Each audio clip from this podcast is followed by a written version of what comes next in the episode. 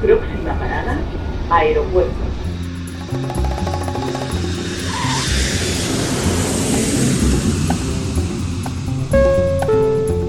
Salida del vuelo 948 con destino Aeropuerto Jazz Café. Debajo de sus asientos encontrarán un chaleco salvavidas. El vuelo 1230 con destino la... Aproximación como número 1 de por la izquierda rumbo 215 de Por su propio interés, rogamos mantengan su... Aeropuerto Jazz Café.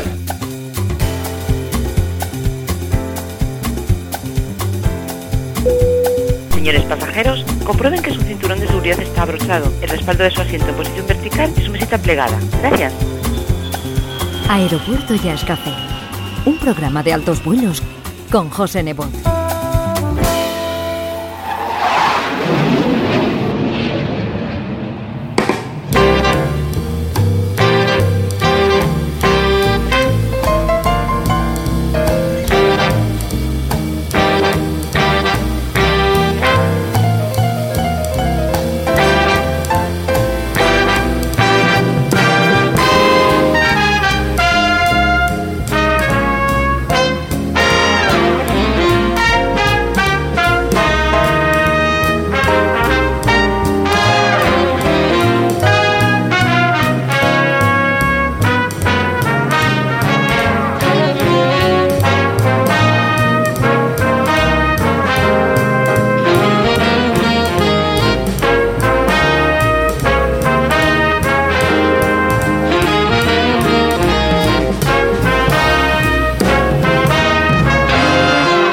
Hola, bienvenidos. Procedente de Tenerife está aterrizando el vuelo de hoy, pilotado por Tomás Luis Pérez, fotógrafo de prensa y redactor vinculado desde los años 80 al área de la información cultural en general y a la música en particular.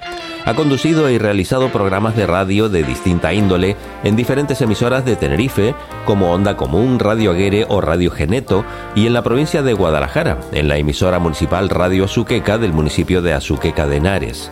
Asimismo, ha colaborado también como realizador técnico en otras emisoras. En los últimos años ha conducido diferentes programas relacionados con la música hecha en Canarias, con especial dedicación al jazz, como fueron a su jazz, jazz y jaleo o música en vivo, en diferentes emisoras, realizando además numerosas retransmisiones en directo de distintos festivales y encuentros musicales.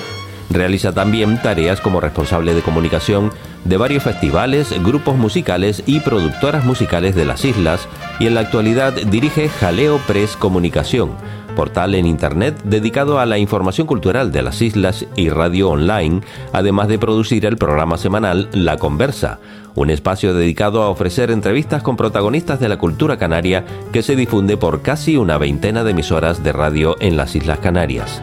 Hemos aprovechado su visita a Gran Canaria para invitarle a subir a nuestra torre de control y que nos dedique unos minutos charlando sobre sus experiencias y su asistencia a varios conciertos durante el fin de semana en Gran Canaria.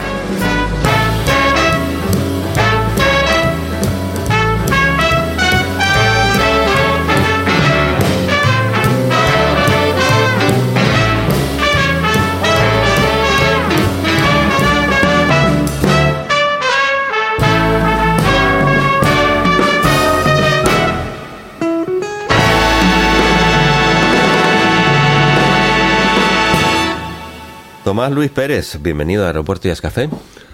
Eh, José Nebot, eh, bien hallado una vez más en Aeropuerto Jazz Café. Te hemos secuestrado en esta visita que hemos aprovechado, que estás por Gran Canaria, que has venido a, a ver y a escuchar a músicos canarios. Está claro, porque la producción, como tú muy bien sabes, de nuestros jóvenes talentos que cada vez que, tanto en una isla como en la otra, nos sorprenden y descubrimos gente nueva, valores nuevos, que la verdad es que se sorprende uno del nivelazo que estamos cogiendo, ¿no? Hace ya un tiempo que hablábamos el, el año pasado, ¿no? Eh, han pasado muchas cosas, ¿no? En medio de esta pandemia Uy. se han ido poniendo en marcha los conciertos, etcétera. ¿Cómo has vivido esta etapa? Pues por lo que yo he sido testigo, tanto en Gran Canaria como en Tenerife, ha habido una inmensidad de gente que lo que yo siempre digo muchas veces con los invitados, ¿no? Que eh, digamos, la creatividad y las ganas de echar para afuera lo que los músicos tienen en, la cabeza, no hay nada que lo confine, de alguna manera tiene que salir. Y bueno, mm, ha habido mucha gente, como tú bien sabes, que bueno, ha hecho sus proyectitos, han hecho composiciones, han hecho proyectos que los han sacado vía streaming, por ejemplo, otros incluso se han materializado en, discos, que ya por fin están muchos de ellos también por ahí rulando. Y bueno, y poco a poco se van abriendo Mm, en, todos lados se van abriendo un poco la, actividad cultural, eh, se vuelven a retomar festivales después de un año y medio, dos años, cosas que estaban bastante paradas y se están retomando. Y bueno, parece que la cosa quiere empezar a moverse, ¿no? ¿Puede hacer alguna comparativa con lo que está pasando en Tenerife y en Gran Canaria, como islas capitalinas, que es donde más se mueven este tipo de, eventos?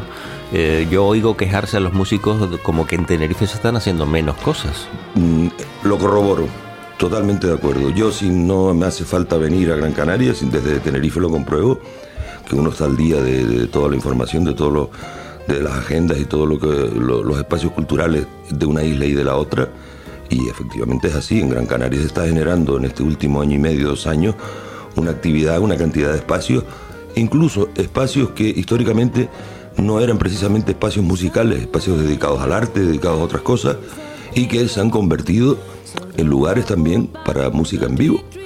Y en Tenerife justo todo lo contrario, han cerrado muchos, muchos espacios que, estaban durante años, eh, festivales que ya se han cancelado y no se han vuelto a retomar, eh, no sé, me estoy acordando, por decir algo, el Festival Villas de la Orotava, que desapareció, eh, locales en Santa Cruz que han dejado de, hacer música en vivo, y, en general la actividad, tanto en Santa Cruz como en La Laguna, que son las dos ciudades de mayor actividad eh, en la isla de Tenerife, pues todo el mundo notamos lo mismo, que la cosa ha decrecido, pero mucho, mucho, mucho. ¿Pero algo mm, relacionado con la pandemia o ya venía? No, no, no, yo, creo que no tiene nada que ver con la pandemia. Yo creo que tiene más que ver con, no sé, con el talante y con la gestión de, de muchos organismos y de muchos productores y de gente que, pues no lo sé, no, no, no sabría decirte el por qué exactamente. Claro, pues nosotros lo vivimos desde otro punto de vista, con, con, los micrófonos, haciendo pues promoción de la música y de lo que pasa en torno a la cultura y la música, pero los músicos lo han pasado mal, porque si no tocan, no cobran, muchos han sobrevivido dando clases. Y que luego, y que luego hay un, eh, el gran, creo que también ha sido un gran factor, que sí, que está vinculado con la pandemia, y es que cuando se va a taquilla en los eventos, pues con, la normativa que hubieron desde el primer momento de reducciones de aforo, pues claro, obviamente eso no da ni para cubrir gastos, con lo cual en muchas ocasiones cosas que estaban en mente hacerse, pues viendo que los números no cuadran, pues directamente no lo han hecho. No es que la hayan cancelado, que muchos se cancelaron por la pandemia, pero no, directamente ya se plantearon no hacerlo porque no era rentable. Por un lado tenemos que agradecer que al menos se hagan cosas, aunque sea con aforo reducido, pero claro, visto desde el lado del promotor o el organizador, pues es un problema el no poder llenar la sala. No, y que todo este tema de comprar las, entradas por internet, eh, el aforo tan reducido, luego se, se, han dado muchos casos de gente que ha comprado la entrada con antelación para no perdérselo y después por lo que sea llega el día del concierto y no va, tampoco la cancela con lo cual vas tú al concierto y ves allí cuatro gatos, ¿no? Quiero decir, es un poco patético esa situación, ¿no? Ahora parece que ya las cosas empiezan a cambiar un poco. Pero yo creo que no es solo tema de pandemia, es un tema de, no lo sé, no lo sé, gestores, concejalías de cultura. Mm, yo comparo, y, me, lo dicen muchos músicos, no solo músicos, sino gente de la cultura en general, que la provincia que Tenerife se va quedando como muy ralentizado, se está todo cancelando y están las cosas como empobreciéndose y Gran Canaria al contrario, subiendo. Tú te mueves en torno a la cultura en general, no solo con la música. Eh, ¿Pasa lo mismo con diferentes facetas de la cultura, ya sea exposiciones o otros eventos? Mm, quizá no tanto, aunque, eh, por ejemplo, ahora unos eventos que se están cada vez fomentando más en las islas, como pueden ser, por ejemplo, los festivales de cine, los festivales de cortos, directores jóvenes y tal, vuelve a pasar lo mismo. Es decir, veo que, por ejemplo, en, Gran Canaria eh, se están dando casi en simultáneo tres festivales de cine. Si Galdar, que si otro aquí en San Rafael en Corto, en otro en no sé dónde. Y eso comparativamente en Tenerife, mínimo, poco. Después hay ciertas cosas como puede ser la actividad de exposiciones, de pintura, eh, colectivas, individuales, que bueno, sí, hay espacios históricos de toda la vida en los que sí, se sigue viendo. Ahí no he notado yo mucha diferencia, ¿no? Se siguen, a mí me llegan notas de prensa y me llega información con frecuencia de, se inaugura mucha exposición, ¿no? De todas maneras, comparativamente no, no tiene nada que ver, es que hay muchos más espacios culturales públicos, sin ir a lo privado, sino solamente con lo, mirando lo público, eh, en el centro de, Las Palmas de la ciudad, eh, sin, salirte casi de Vegueta, hay una cantidad de espacios culturales brutales que, de los que ya se hacen de todo. No solamente exposiciones, sitios donde ya se combina lo multimedia, una proyección de vídeo, una charla, un concierto. Incluso obras de teatro, ¿no? También sí, eh, a mí estos días me, me ha llamado la atención mi querida amiga, la actriz Mari Carmen Sánchez, que de aquí de Gran Canaria. Pues bueno, ellas han, estado ahí haciendo el Juan Tenorio, eh, teniendo como escenario las calles de Vegueta. O sea, en lugar de hacerlo en un teatro, el clásico, una adaptación, en las calles, por las calles de Vegueta. El escenario de la obra, ¿no? Claro, es que tú te enteras de todo gracias a tu empresa de comunicación, Jaleo Press, y a través de tu programa La Conversa también se descubren muchas cosas porque hablas con protagonistas que no son los de los que tenemos a diario escuchando, ¿no? Sino que hay mucha actividad cultural que uno desconoce seguramente. José, de verdad, me, sigo sorprendiendo cada día. Y a veces lo digo en antena, lo digo con los invitados. La cultura no solamente es lo que vemos en las notas de prensa, el actor tal, el, el líder del grupo tal, el músico cual, que son los que vemos en el escenario la cultura es todo un, montón de profesionales que hay detrás, muchas veces anónimos, que nadie sabe que, pues eso, el que diseña los carteles, el que diseña las carátulas de los discos, el que remonta los videoclips para, de, un, músico que acaba de estrenar su primer eh, single. Es decir, hay toda una cantidad de gente, sin ir más lejos. Bueno, y tú también fuiste testigo, eh, que ahora se ha reforzado mucho esa faceta de la cultura, como es todas las novedades en todo lo que es eh, técnicas audiovisuales, como el caso de las emisiones en streaming, que tú y yo en, este, en estos tiempos de pandemia hemos asistido a grandísimos conciertos vía streaming.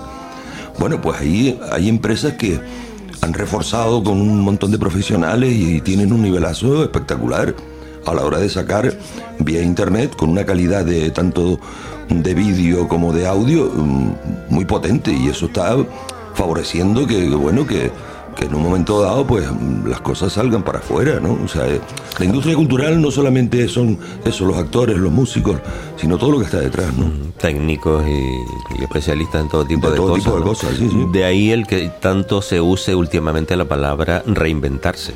Sí, claro, claro, claro. Mm. Y bueno, y luego también hay una, un aspecto importante que hay que destacar, que cuando no corre el dinero y el músico al final es como todo hijo de vecino, tenemos que pagar la factura al final de mes, pues cuando lanza un proyecto, cuando hacen sus cosas, pues muchas veces pues no tienen dinero para decir, oye, voy a pagar a un diseñador, voy a pagar a un tío, un experto en, que, en un realizador de vídeo para que me monte, me grabe un videoclip.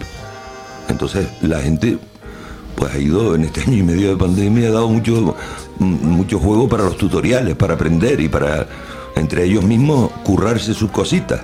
A nivel casi doméstico nos vamos a... Pero hay cosas muy bien hechas también, ¿no?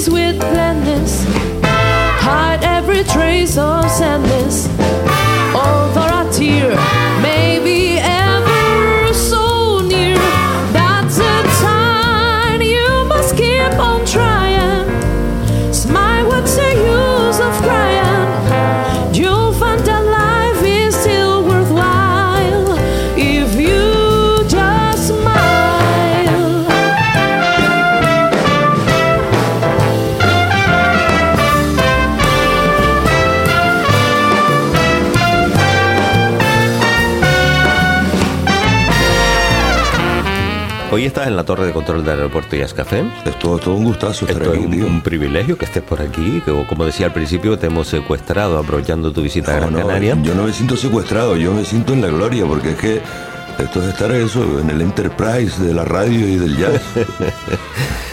Pero lo cierto es que tú tuviste alguna experiencia laboral también relacionada con, con los aeropuertos. O sea Sí. que esto no es, no es solamente hablar de música, sino que en cierta manera te resulta familiar, ¿no? Bastante familiar. De hecho, eh, hace mucho tiempo, ya no recuerdo cuánto, yo descubrí a un tal José Nebot con una cosa que se llamaba Aeropuerto Jazz Café, cuando en los, en los tiempos que no existían ni las redes sociales ni casi internet. Y ¿por qué, lo, ¿por qué lo reconocí? Pues por toda su iconografía, toda su señalética, que es la imagen, la marca del programa, porque obviamente yo al estar trabajando dentro de un aeropuerto, de una terminal de AENA, era mi, mi día a día, ¿no? Era, era la imagen que veía yo y encima me, gusta, me ha gustado siempre el jazz, digo, digo, va, ¿y esto? ¿Dónde está este aeropuerto? ¿Este aeropuerto dónde está? y hasta que descubrí que estaba aquí en Gran Canaria. Me lo pregunta mucha gente, que si yo tengo un bar en el aeropuerto, que si esto es un, un restaurante, que... Que, que- que si a qué hora abre, que, que- qué tal el café. Sí, tal. sí, sí. Pero bueno, seguimos eh, disfrutando de la música gracias a, a estos micrófonos y a la afición que tenemos, pues que es igual que, que tú, que has estado durante una época bastante amplia haciendo programas dedicados al jazz. Sí, muchísimo, muchísimo, de verdad que sí. A mí eh, últimamente no, porque, mm, bueno, son etapas de la vida que uno le apetece a lo mejor mm, no solamente ocuparte de la música y del jazz, sino también charlar en general con, con distintas, pues tenemos una riqueza de creadores y de artistas de todo tipo. Pero sí es verdad, como bien dices, desde hace muchos años, de hecho, es lo que más he hecho en mi vida en radio, siempre ha sido programas de jazz. Tanto aquí como en Canarias, como una etapa que estuve en la península también, y siempre muy relacionado con el jazz. Y siempre mm, dándole siempre prioridad o, dándole un, un lugar relevante en el programa o una cantidad de minutos importantes a lo que se hace en Canarias. Aunque estuvieras en la península. Aunque estuviera por- en la península. Porque me consta que tu programa de jazz en la península hablaba mucho de la música hecha en Canarias. Bueno, y tanto es así que yo que era un novato, un desconocido en aquella radio municipal de Azuqueca de Henares, me venían los músicos, porque era un edificio público del ayuntamiento donde en los bajos había salas de ensayos para los grupos de- de- del, del pueblo, del municipio, y había mucha actividad musical de chicos jóvenes formándose que ensayaban ahí. Y por la noche subían a la emisora, dice, a ver Tomás, ¿qué, qué, qué- con qué nos vas qué sorpresa canaria nos vas a traer hoy, no? Y se quedaban flipando, ¿no? Los chicos, pibes, pibes de conservatorio, pibes músicos, pues yo qué sé, recuerdo, eran los tiempos, qué sé yo, Estero Vejero, cuando estaba terminando los estudios superiores en Barcelona, entró en directo y ella y su música desde Azuqueca. Yo qué sé, me acuerdo de llamar a muchos, muchos canarios y de hecho mm, yo fui un poco también el artífice en su momento, el mediador, justo para un festival que se hace allí todos los años, el mes del jazz y otras músicas, en febrero, que es los cuatro fines de semana del mes, actividades jazzísticas en Azuqueca. Y, y bueno, pues eché una mano a, a los técnicos de cultura y nos llevamos para allá al amigo Quique Perdomo, con el Acoustic and Fan, cuando salió el. cuando la época que sacó aquel álbum. Con David Quevedo, con Borja Barrueta, con Martin Leighton, con Audun Wagner. Y, y pasamos dos días allí, un chorro de canarios entre castellano manchego, compartiendo jazz y bueno, un- espectacular la experiencia. Es que lo bonito de, mm, de este tema, de estar en la radio y de hablar de música, es el contacto personal que luego podemos tener en, los conciertos, hablando con ellos, lo que nos cuentan, todos sus proyectos y demás.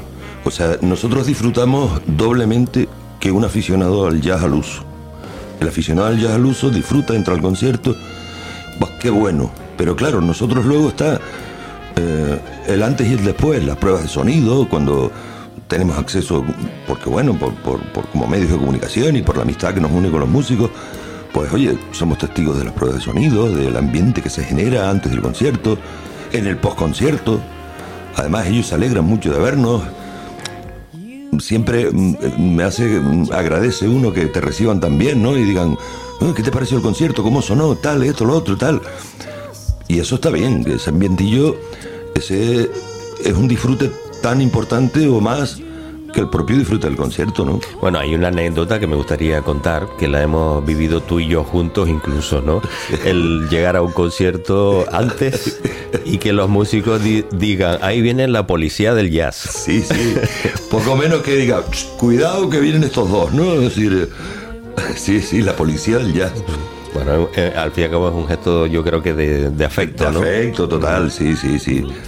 Bueno, porque si algo tenemos en común tú y yo en este sentido, aparte de, del medio y de la visión que nosotros tenemos del medio, que nos gusta la radio en estado puro, que somos de, sonido, pues también es que son muchos años también compartiendo y, tanto los veteranos, los que aquellos grandes músicos que están en activo, pero que nosotros conocimos hace 25 o casi 30 años, tanto esos como los que vinieron la generación de después, como los chavalitos que acaban de salir ahora, que, están con 20 años ya y con un nivelazo, como este, hemos tenido estos días la ocasión de comprobar aquí en, los conciertos en Gran Canaria, ¿no? Entonces, mm, uno tiene como más perspectiva, porque has oído a los veteranos, a los que se formaron de una manera, tienen toda una trayectoria detrás, a los que vinieron después y después a los más jovencitos que vienen ahora, ¿no?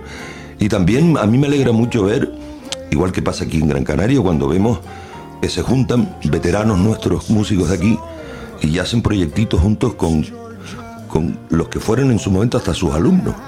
Y montan proyectos estupendos, o sea... Sí, es verdad, porque además eh, hemos hablado mucho de la cantidad de nuevos medios que hay, la facilidad que hay para aprender música y es un, verdadero placer ver, por ejemplo, eh, por poner un ejemplo, el otro día la joven Borondón Big Band en la fábrica La Isleta, ver a esos niños eh, haciendo un solo en medio de, de, 20 músicos y además acompañado de veteranos que, que le apoyan. ¿no?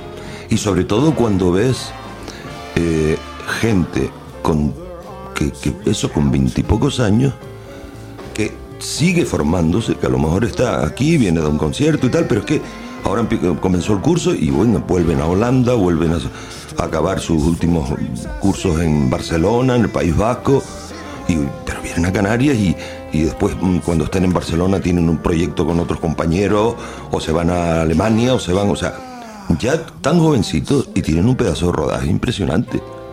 Y claro, después llegan aquí, se juntan con los veteranos de aquí de toda la vida y salen cosas preciosas. Yo ahora, tú y yo hemos sido testigos en los últimos tiempos, pues no sé, Alba Gil, por ejemplo, aquí en Gran Canaria, o Gabriela Suárez, o, Nico en Tenerife, o Ernesto Montenegro, el jovencísimo trompeta, espectaculares, o sea, tenemos, yo qué sé, gente muy joven y ya, con, ya lanzando unos niveles importantes.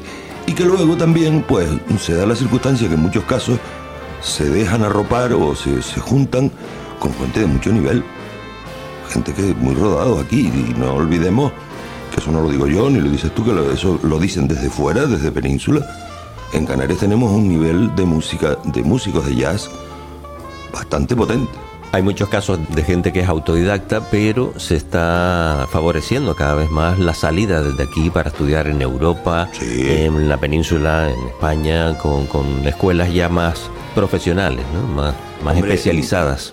Eh, a mí me contaba nuestro querido como un amigo Ramón Díaz, el baterista tinefeño, que es de, yo creo que es el, músico de jazz canario que más tiempo lleva en Cataluña, en Barcelona, de aquellos primeros años cuando él llegó a Barcelona, de que lo de ir a ver, lo de ver un canario en estudios superiores, en, los distintos, no sé, en el liceo, en la SMUC o en cualquiera de esas escuelas superiores en Cataluña, eran contados con los dedos de una mano.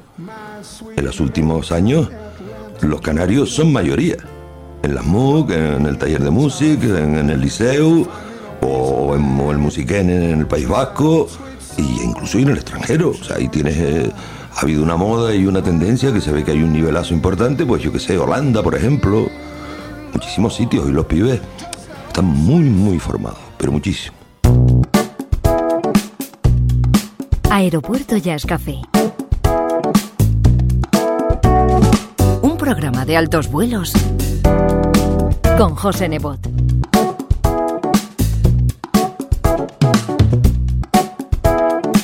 aeropuertojazzcafé.com.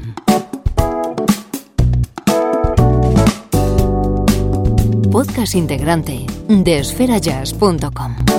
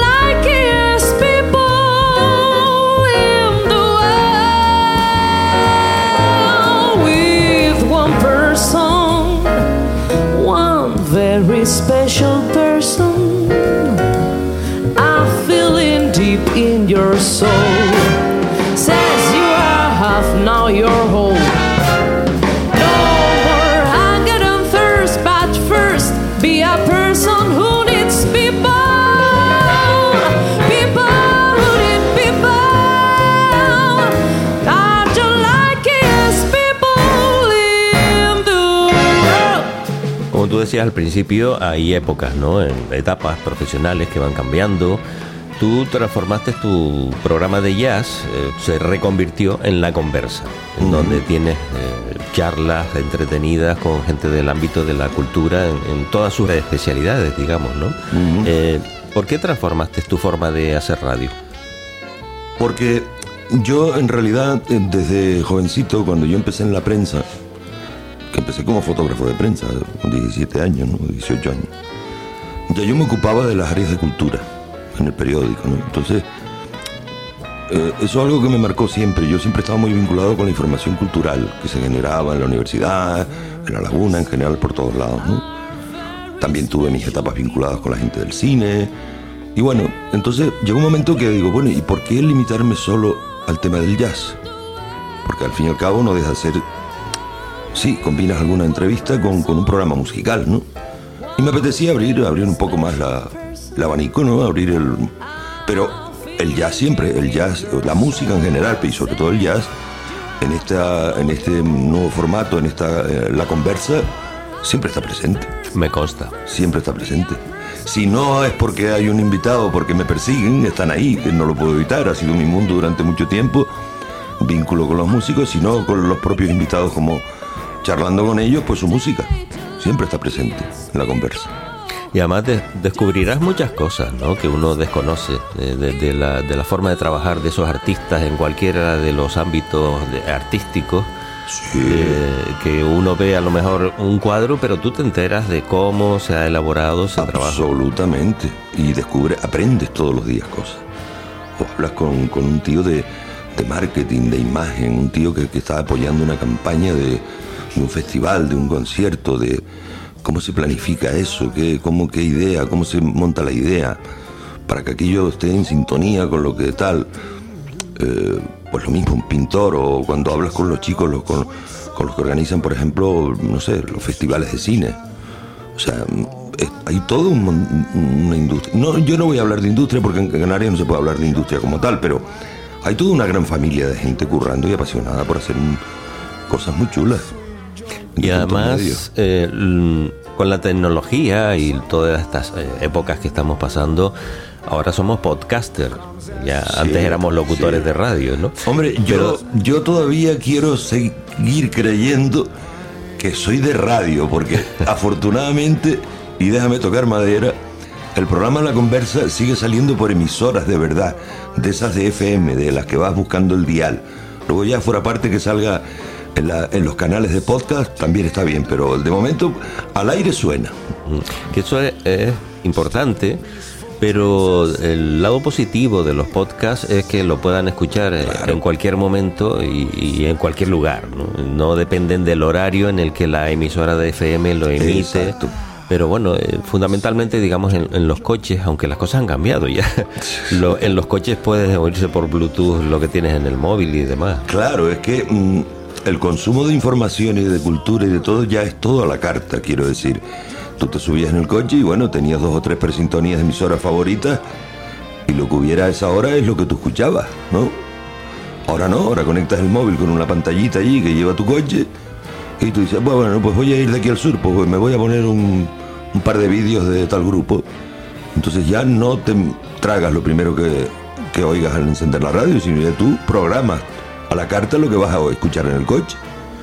Entonces, ya aquella anécdota famosa de decir, ya muchacho, que el otro día iba en el coche y iba escuchando la radio y te escuché en la radio y tal. Ya eso como que es un poco menos probable que ocurra, porque ya todo el mundo lleva ya su, su pendrive con su música ya desde casa o el móvil conectado a la pantallita y... Bueno, algunos tenemos un coche viejo que todavía no tiene Efectivamente, yo todavía soy de la vieja escuela y me gusta y, me, y saber, todavía me sé hasta los diales y, de las, y las frecuencias de la emisora. Todavía me las sé, mientras no cambie. Pero bueno, has ido extendiendo los brazos y tu programa se escucha en, prácticamente en todas las islas, ¿no? En toda Canarias. Ahora mismo tengo entre unas y otras. Y también ahora que estamos en la radio, por si alguno nos escucha, yo quiero no solamente dar las gracias a la gente que nos escucha, porque José, tú y yo en Petit Comité esto lo hemos hablado muchas veces, a veces uno, como no tiene las herramientas para decir, oye, ¿cuánta gente escuchará mi programa? ¿Con- ¿Cuánto se escuchará esto? Y pasa un poco como, como con las redes sociales, que tú dices, pues yo no sé qué seguimiento, qué... Pero eso es un misterio que nos moriremos Sí, sin pero saberlo. Después te da la grata alegría cuando, como dices tú, vas a ver a unos viejos colegas en un concierto y te dicen, coño, y tal, el otro día te escuché, ay, sí, que es verdad que entrevistaste a no sé quién, tal, pum. Oye, y eso dice, oye, pues te da gustito saber que te están escuchando, ¿no? Entonces yo sí quiero agradecer a la gente que nos escucha, que sé que nos escucha mucha gente, aunque luego no nos enteremos, pero sé que están ahí, porque me consta, y sobre todo a los colegas de las emisoras, ¿no? Yo, he tenido la suerte de colaborar con la mayoría de ellos desde hace ya muchos años, no solamente con la conversa, ni con programas de jazz, sino haciendo retransmisiones en directo, yo qué sé, de temas de sociales, de temas de radio comunitaria en la calle o festivales en directo de música. Y la verdad es que mm, todavía queda un grupo de, de compañeros en- por todas las islas que en ese sentido son muy fieles y entienden el concepto, este concepto que ya un poco va desapareciendo del trabajo en red, de hacer desde los pequeños, compartirlo, o sea, unir las sinergias de pequeñas emisoras locales y en el fondo acabas tejiendo una red que tú, lo que tú haces se difunde por, por pues, prácticamente por todas las islas. Pero tú eres un hombre de radio de calle, te gusta estar me en- encanta la calle. en un directo, en una mesa en medio de una calle, entrevistando al que pasa y al que organiza el evento que estás ese día. Sí, sí, me encanta eso. Y además, mm, eh, recientemente, y, y con esto de la pandemia, hacía más de dos años que, que yo no hacía nada en ese sentido, porque estaba todo cerrado, las emisoras cerradas, todo. Me llamaron unos compañeros de una de las radios ya más antiguas que va quedando por la laguna. Vamos a hacer un directo ahí en una feria de voluntariado y tal. Oye, y es como montar en bicicleta, es algo que por mucho tiempo que llevo sin hacerlo no, no te olvidas y entonces todo fluye, ¿no? Y de repente, simplemente con saber el nombre de la persona que tienes delante y qué cargo tiene, en qué ONG está o en qué asociación, la temática luego y las preguntas brotan solas. Y estamos hablando de una feria en la que participaron más de 30 entidades, entre asociaciones, ONGs y demás, y todas pasaron por la mesa de la radio. Y eso de que ahora las radios tienen cámaras de televisión. Yo, ah, no, ahí que ya todo tiene. Tú no has oído ahora mucho en los telediarios y por ahí que esto se pone de moda la, la frase las líneas rojas. Pues yo, yo hasta ahí no llego. Porque vamos a ver, yo, a mí lo que me gusta es la radio. Yo no hago televisión. A mí la televisión no me gusta. Y eso de poner una webcam y no sé qué, y hasta no una, sino hasta, hasta dos y tres. Entonces, ¿eso qué radio es? Eso no es radio. Yo lo que quiero es que el oyente yo lo seduzca, que, que no, que, que me ponga cara y a lo mejor el día que me conoce, mm, digo, "Bueno, pues no me esperaba que fueras así, porque tu voz me suena a otra cosa. La magia esa de la radio, de que tú te imagines lo que te está contando el invitado, estás entrevistando a alguien que no le pones cara físicamente, artista o quien sea. Esa es la magia de la radio, que tú estás de noche y la, te, te metes el- la radio en el bolsillo y, te, y puedes estar fregando la losa, haciendo de comer, echándolo de comer al perro, lo que tú quieras y puedes estar escuchando la radio. Lo otro hay que estar pendiente delante de la pantalla para verlo. Mm. Además influyen otras cosas que en cuanto a imagen, ¿no? Que no solo es la cara del locutor y el entrevistado, sino las posturas, la ropa que lleva, la decoración Claro, de la emisora, etcétera. Es que, José, al final se convierte, y yo lo digo por mi experiencia con, en medios de comunicación y, viendo cómo trabajan los compañeros, de, de, por ejemplo, de las televisiones, ahí estamos hablando de que espontaneidad muy poca.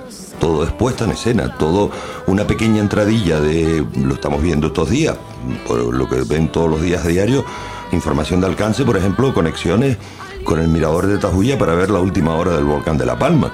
O sea, una simple entradilla que hay que decir un pequeño párrafo y es todo un ensayo, es toda una puesta en escena, o sea, no es la, frescura y la espontaneidad que tiene la radio. Tú sales con un micrófono a la calle y tú estás en medio de una noticia importante, estás cubriendo algo y, y ahí no hay que ensayar, ahí o se hace o no se hace, quiero decirte. La tele es todo como más, más planificado previamente. El, el- el espectador lo recibe todo masticado porque Claro, lo, lo está viendo. Y ahí se cuida todo, o sea, mm, tiene que ser el rostro de la presentadora, el cómo va vestida, eh, en qué, en qué sitio vamos a arrancar y dónde encuadro la cámara. Ese problema en la radio no lo tenemos. O sea, no tenemos que, digamos, maquillar nada. O sea, hablar correctamente, obviamente, y saber lo que vas a preguntar y lo que vas a decir, pero nada más. Que se nos oiga, que se nos escuche. Sí, que podemos estar en pantalón corto si queremos, que, Claro, que no pasa nada. Lo importante es lo que se oye. Lo que se oiga y sobre todo la frescura y la espontaneidad. Y luego, fuera parte, claro, lo mejor y lo, lo que más me engancha de la radio y me ha enganchado toda la vida, la magia que tiene la radio. O sea, tú puedes estar escuchando historias por la noche ahí, eh, entre eh, duermevelas ahí, que te vas a quedar dormido y tú con tu radio y tus casquitos puestos ahí en la Yo almohada. creo que es un concepto de, de la libertad que se otorga al oyente de, de que viva ese programa, eso que está escuchando, de la manera que él quiera. ¿no? Y que se lo imagine. Que él mismo le ponga imágenes. Porque estás escuchando, te voy a poner un ejemplo, que a mí me marcó mucho en su día. Por ejemplo, mm, en aquellos principios de los 80, por ejemplo, cuando Jesús Quintero hacía El Loco de la Colina, no El Loco de la Colina de la tele, El Loco de la Colina en la cadena SER, primero en Radio Nacional y luego en la cadena SER.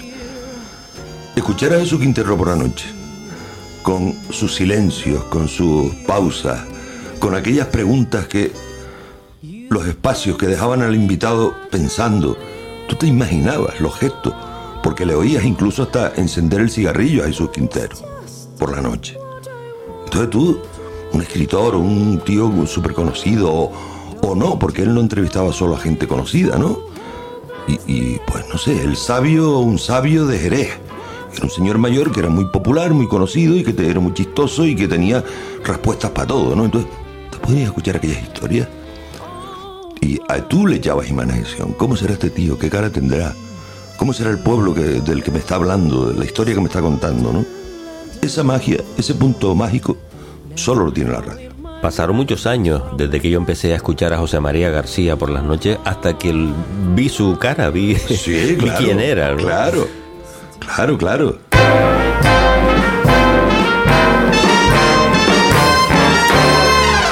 I've got you under my skin. I got you the heart of me. So deep in my heart, you're really a part of me. Because I got you under my skin. I tried so not to give in. I said to myself, this affair never will go so well. Should I try to resist when, darling, I know so well that I got you? Tu visita a Canarias, un fin de semana lleno de música. Cuéntanos un poco qué, qué, qué has recibido. Yo es que tengo la suerte, eh, cuando vengo a Gran Canaria, yo tengo un gestor de rutómetros de agenda que me lo pone muy fácil. Me lo pone muy fácil porque me lo pone que no pierdo ni un minuto. O sea, eh, yo cuando vengo, no hay- en los últimos tiempos, las veces que he venido a Gran Canaria, no he visto viajes mejor aprovechados. Y bueno, pues mira, hemos estado estos días disfrutando desde el conciertazo del amigo Ernesto Montenegro, ahí en el Paraninfo de la Universidad de Las Palmas. Qué nivel, ¿eh? Acompañado con un bandazo espectacular. Ahí con el amigo Augusto Báez, un grato reencuentro con el amigo Augusto. Con Alberto Díaz, el trombón. Con el amigo eh, José Vera, José Vera Bello, saxofonista. Paco Pereira Paquito Pereira en el contrabajo. y Suso Vega. Y Suso Vega, sí señor. Pero vamos que nos levantó. Yo, tío, cuando yo utilizo la frase, que tú lo sabes bien, me levanta los pies del suelo, es decir, que me sube por, los pies, por las piernas para arriba la música y digo, ya está. Yo no sé si musicalmente, porque no soy músico, tiene fallos, está mal hecha, no está bien hecha o lo que sea. Pero si a mí me dice cosas, aunque ellos a mí hayan metido los fallos que ellos, como músicos, son siempre muy exigentes, me da igual. Pero a mí me levantó los pies del suelo. Después nos fuimos a ver ahí en el Paper Club a, a Luis Merino, con estas dos chicas, con, con su mujer, con Miriam Miriam Esther Suárez y Miriam Fleitas. y Miriam Fleitas, que descubrimiento brutal, ya conocíamos a Luis Merino, pedazo de guitarrista, pero Miriam Fleitas, ese contralto, ese bozarrón espectacular. Esa mujer eh, puede hacer todo el, el jazz vocal que le apetezca, pero tranquilamente, tiene un poderío grandísimo. Y después, al día siguiente, eh, nos vamos a un otro gran descubrimiento. Unos viejos veteranos, algunos de- canarios, otros extranjeros, ahí en el sur, en un bar, el típico bar de música en vivo, en una zona turística y tal. Y descubrimiento de, de- de- de este hombre, otro Ernesto también, que nunca me, nunca me acuerdo porque tiene un nombre así medio raro, un apellido. Rosger. Rosger, correcto.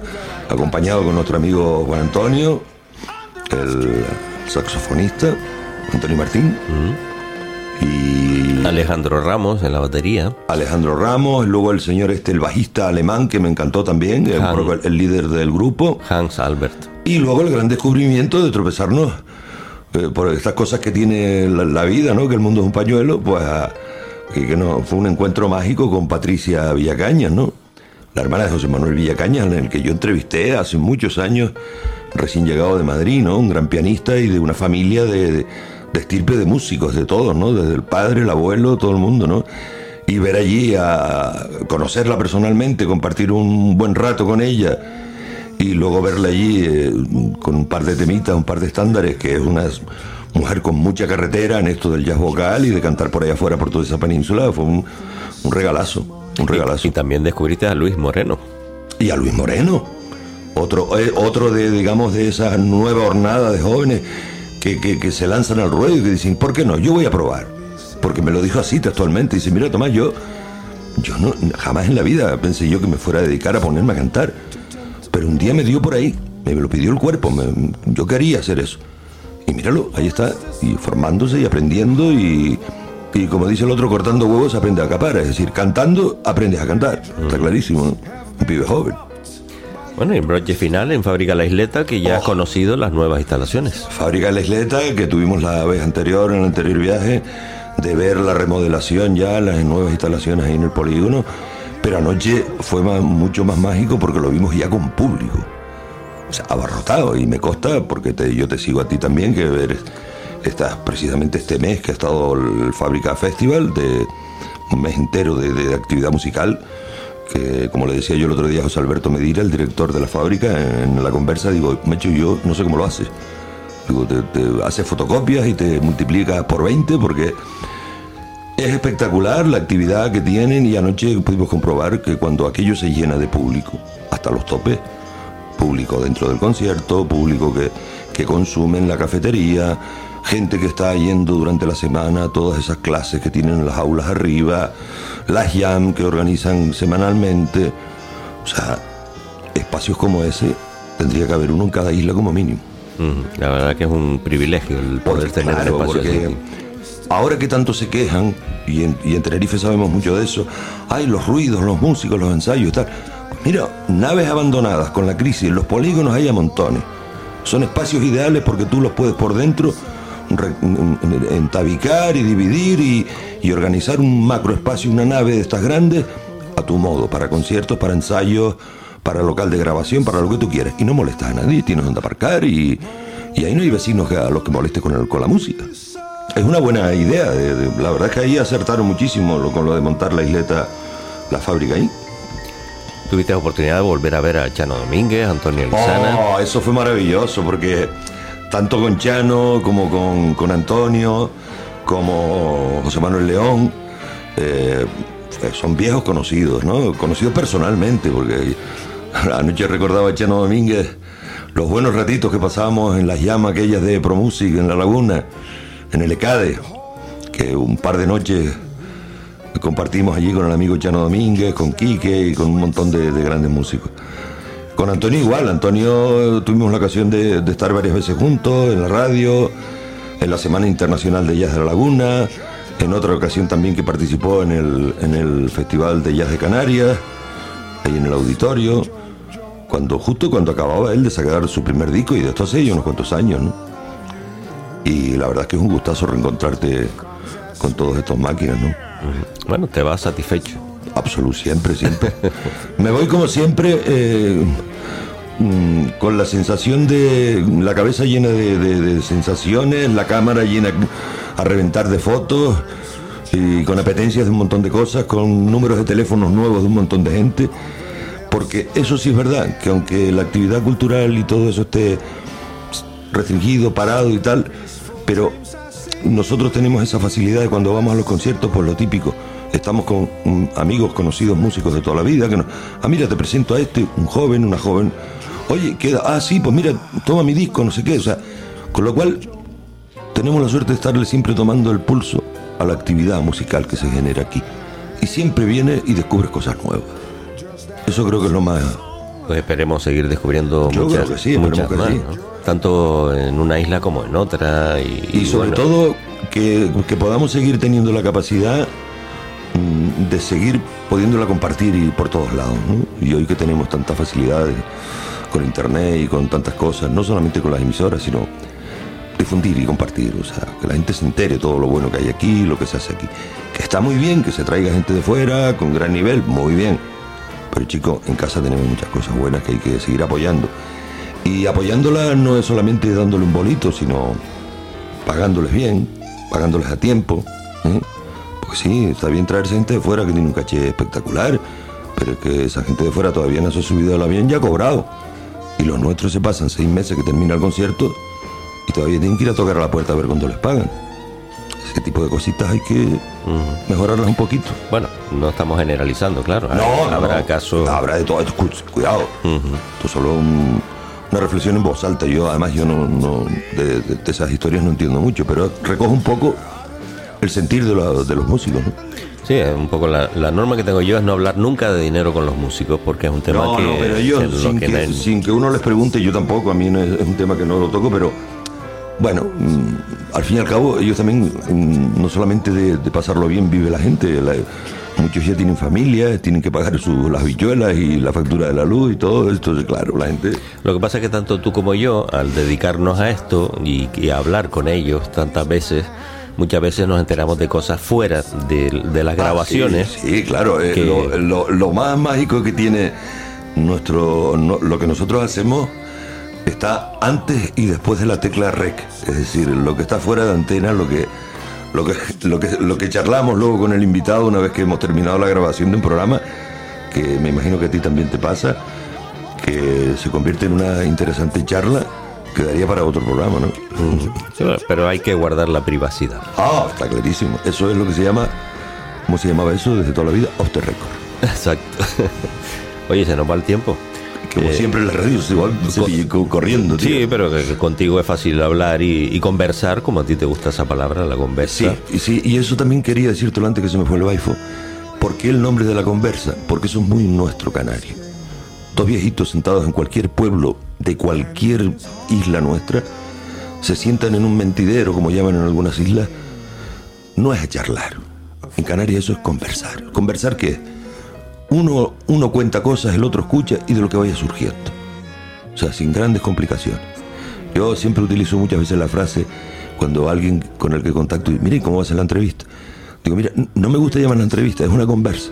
Digo, hazte la idea que nos acabamos de tropezar en la terracita de un barito del pueblo y nos pedimos un café y nos podemos a, a charlar de lo que surge. Esa es la onda. Yo a veces también les digo, mira, las preguntas son difíciles, no creo que apruebe. Hombre, yo para hacérselo, porque tú sabes que hay mucha gente que lo suyo es muy bueno, pero luego tienen pánico a la- a- al micrófono y pánico a una entrevista, ¿no? A una charla. Entonces yo le quiero quitar hierro y yo les digo, no, esto no es una entrevista. Esto es como si tú y yo nos tropezamos en la calle y nos ponemos a charlar. No, y hay gente que no le gustan las entrevistas y hay que respetarlo. No, pero también ha habido casos de gente muy negada que me ha costado mucho convencerla para entrevistarla y, y al cabo, al- cuando termina, se ha quedado encantada.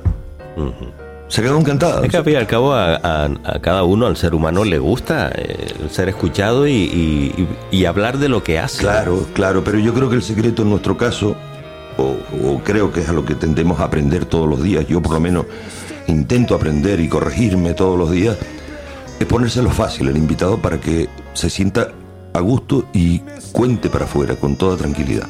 Que no se sienta coartado por un señor que está ahí muy serio preguntándole y tal, ¿no? Claro, que nosotros estamos acostumbrados al micrófono, pero hay gente que no. Claro, claro. Y hay que, hay que tener un poquito de paciencia nada más. Nada más, claro que sí. Adaptarse un poco al perfil del invitado también.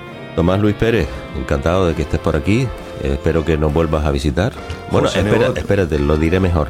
Esperamos volverle a ver de nuevo a bordo. Yo, José Nebot, eh, mm, me he sentido un pasajero VIP ¿eh?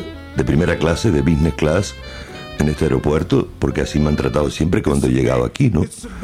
Desde todos los, desde todos los operarios, todas las azafatas y todo el equipo que tienen aquí en esta torre de control, así me he sentido como un pasajero VIP y encantadísimo. Siempre muy bien recibido. Un gustazo estar en esta torre de control que me da una envidia terrible. Y también te agradezco las manos que en la distancia me has echado con a organizar también mi que lo mío no es una torre de control, es un garito para hacer radio en mi casa, un pequeño estudio. Y eso también viene bien. Lo de, se agradece mucho lo de compartir experiencias, conocimientos técnicos, de muchas cosas. Y bueno, se trata de sumar, no de restar. ¿no? Es importante eso, sentirnos colegas y que estamos en el- Compartir. eh, caminando por el mismo sendero. Efectivamente, sí señor. Pues un abrazo y hasta la próxima, Tomás. Muchas gracias, José. Un abrazo a ti y a todos los oyentes de Aeropuerto Jazz Café. I want a drink of water. But you won't let me stop my big boss man.